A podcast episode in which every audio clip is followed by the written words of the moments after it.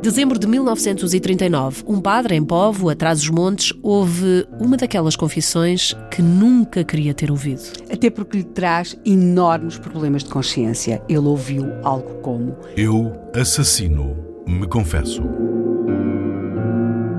A confissão é já em si um segredo, mas ao que parece, e de acordo com o que a Helena começou a contar nesta história, esta confissão encerra um outro segredo. Sim, além do crime em si mesmo. Mas vamos primeiro ao crime. Padre José Vicente Morgado, naquela igreja, estávamos em dezembro de 39, devia estar frio naquela igreja da Póvoa, e aquilo que aquele homem, que ele tem ajoelhado no confessionário, lhe conta, remete para 10 anos antes. Portanto, nós estamos em 39 e aquilo que ele lhe vai contar, ou que ele ouve na confissão, remete para fevereiro de 1929. Remete para uma madrugada de fevereiro de 1929. Um segredo com 10 anos, ou pelo menos um crime com 10 anos? É certamente um crime com 10 anos. O segredo vem depois.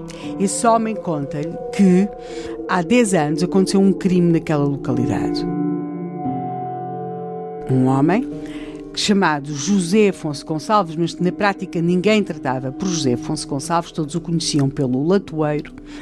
Este homem, o Latoeiro, apareceu morto com três facadas numa madrugada, na madrugada de 20 de fevereiro de 1929. Hum. E este homem, o latoeiro, aparece, o seu cadáver aparece. Descobre-se o assassino, uh, sabe-se a razão? Logo não. Portanto, estamos de madrugada, uh, estamos, imaginemos o que será uma pequena localidade de Trás-os-Montes em 1929, em pleno inverno, está frio e, a dado momento, alguém descobre um corpo caído.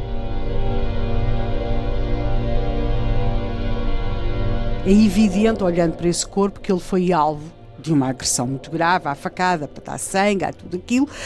Não é preciso imaginarmos muito para, para imaginarmos o que aconteceu a seguir. Chama-se, grita-se, vem gente de todos os lados, as pessoas vão saindo uh, das suas casas, vão se deparando com aquela situação e o corpo, esse corpo, o corpo do latoeiro, José Afonso Gonçalves, assim se chamava o homem, que todos diziam o latoeiro, o latoeiro, o latoeiro, o corpo está caído junto a uma porta.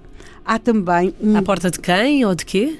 A porta de um homem que se chama José Anjos Pires e que todos conhecem por José Pires, mas para lá dessa porta há um, um rasto muito grande, de, um rasto extenso. Este rasto foi arrastado, descoberto como rasto extenso de sangue no chão.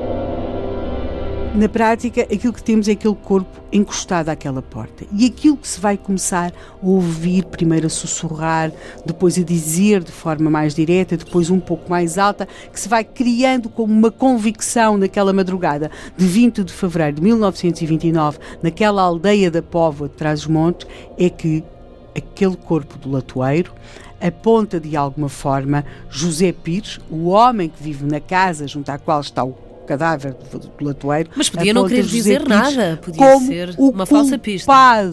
Como o autor daquele crime. Mas foi arrastado, podia ser alguém a querer incriminar, porque quem mata não coloca o corpo à porta. Pois é, mas a 20 de fevereiro de 1929, ninguém perguntou isso na Póvoa em Miranda.